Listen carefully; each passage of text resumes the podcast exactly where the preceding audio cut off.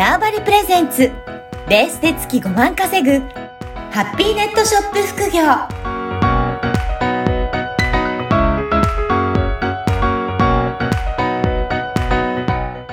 こんにちは、小ラボの岡田です。はい、こんにちは。可能性を広げるネットショップアドバイザーのジロです。おじろさん、今回もよろしくお願いします。はい、よろしくお願いします。はい、前回は本当、海外市場のお話いただいて、可能性が広がっていくんだなという、そういったところがすごく感じましたね。はい。ね。で、実際に今回はちょっと小売りで輸出してる、なんか具体的なものも、ちょっとどんなことを今までおじろさんって経験されてるのかなというところも中心にお話を伺いたいんですけど、よろしいですかね？あ、はい、はい、はい。そうです。はい。今まではどうですか、どんなものを海外に輸出してい。らっしゃったんでしょうか今まではね、えっと、結構い。ろい。ろやってて、はい。あって、まず、えっと、アクセサリーでうん、ちょっと軽めのアクセサリあーー、日本製のビーズを利用したアクセサリーもあやりまし、あったし、はい。あれは、確かあの、スイスに輸出、輸出し、まあ、大、大した、輸出とか言ったら大それた感じですけど、大したあれじゃ、3万、3万円分とか、そんぐらいの。えーこれはいくつかまとめてお送りしたって感じなんですか？あ、そうですね。い、うん。うん、いくつかまとめました。あとは、海外に送付するのって、やっぱり大きさとか重さとかっていうところも大きく関わってはくるんですかね？ああ、そうですね。重さは結構あるし、大きさも、やっぱり、あんまりにも大きいとうん、送料も高くなっちゃいだからますアクセサリーなんかは、比較的小さくて、あの、高額で、あの、販売できるので、メリットとしては出やすいんですかね？あ出やすいですね。はい。うん。へえ、そういったアクセサリー系も、じゃあね、うんスイスの方も販売したこともあるっていう。そうです。そうですはいあ、あとは、なんでしょう。普通の、えっと、あとはね、ビーズとかもそうですね。はい。あとなんだっけ、結構私いろいろ、いろいろやった気がするな。うん。うん。それって結構日本っぽいなっていうところも、テイストもあるからなんですかね。日本っぽい、うん、なんかね、私から見ると、さうんビーズ、アクセサリーは日本っぽかったんですよ。うんうん。日本のビーズで作ってて、どっちか、あの、日本っぽいなと思ったんですけど、もう、ビーズ単体でこれもな、うんなんだ、なんか300個とか輸出したときは、あれは、私はなんかどう見ても中国っぽいデザインだ なと思ってて、うん。思ってたら、なんかそれは、なんか中国に、うん中国人が気に入ったみたいで、へー。だからなんか、ううんん。まあ日本製だけど、ちょっと中国っぽいデザインだったりとか、ですね。なるほど。だから本当にそういった意味でも、海外にね、あの、意外なものも販売できるっていうそうなんですよ可能性はありますね。あるある。あと、トミカ。ああ、トミカ。はいはい。トミカの、えっと、トミカの、え、それっていうやつ。なんか、そ、そんなんでいいのかみたいな。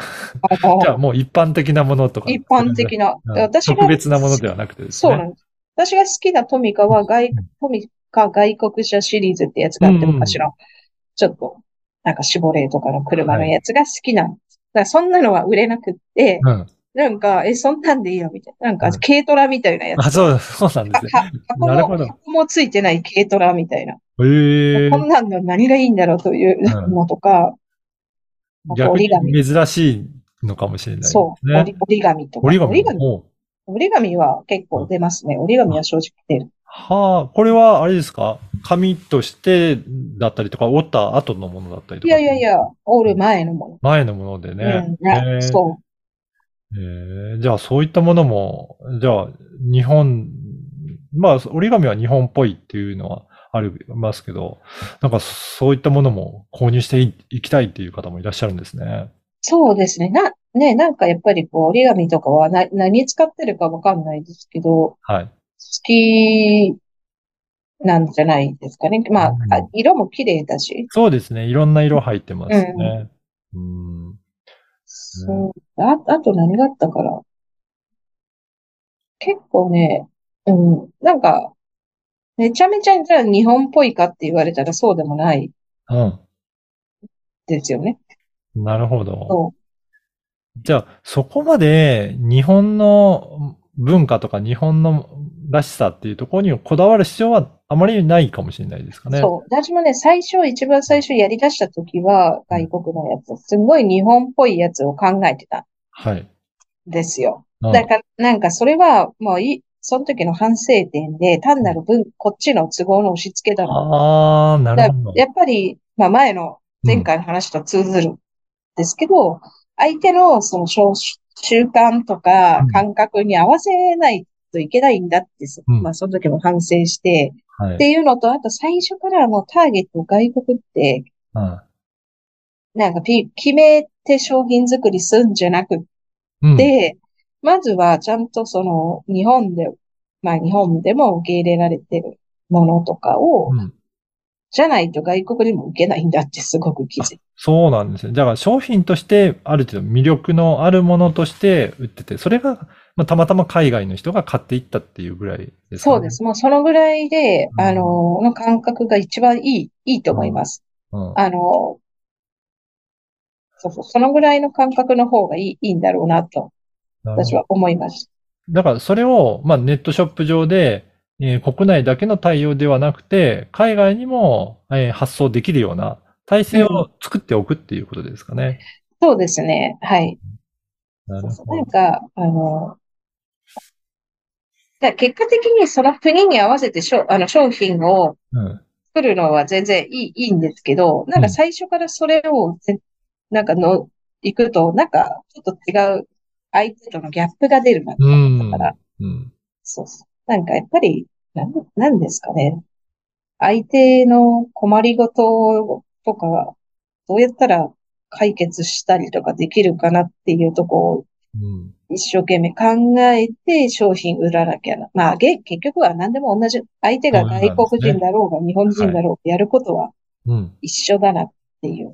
だから、そこもリサーチだったりとか、考えたりとかして、んそうですねこちらのいいよっていうのを押し売りじゃなくて、相手の困ってるものは何だろうっていうことをしっかり考えることが大切なんですね。大切ですね。やっぱね、相手のなんか押し売りって本当良くないな、なんか思った。うん。うん。あの、だまあ別に押し売り私したことないですけど、うんそうそう思いました。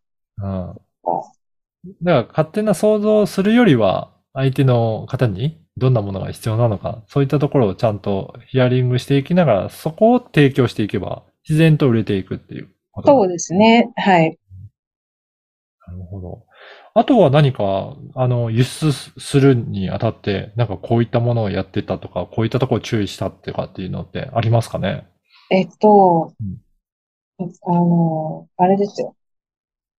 なんか輸出できないものとかがあるので、なるほど。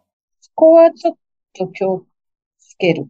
うん。うんうん気をつける。例えば、どういったものが輸出の時に引っかかりそうなものってありそう、あるんでしょうかね？あの、まマニキュアとか、まあ、これははい普通に輸出できる、できないとかじゃなくて、飛行機に乗らないって話。ああ、ですけどそうなんですね。塗料とか、はいあとアルコール、まあ、はい。発火、発火する可能性があるうん。うん。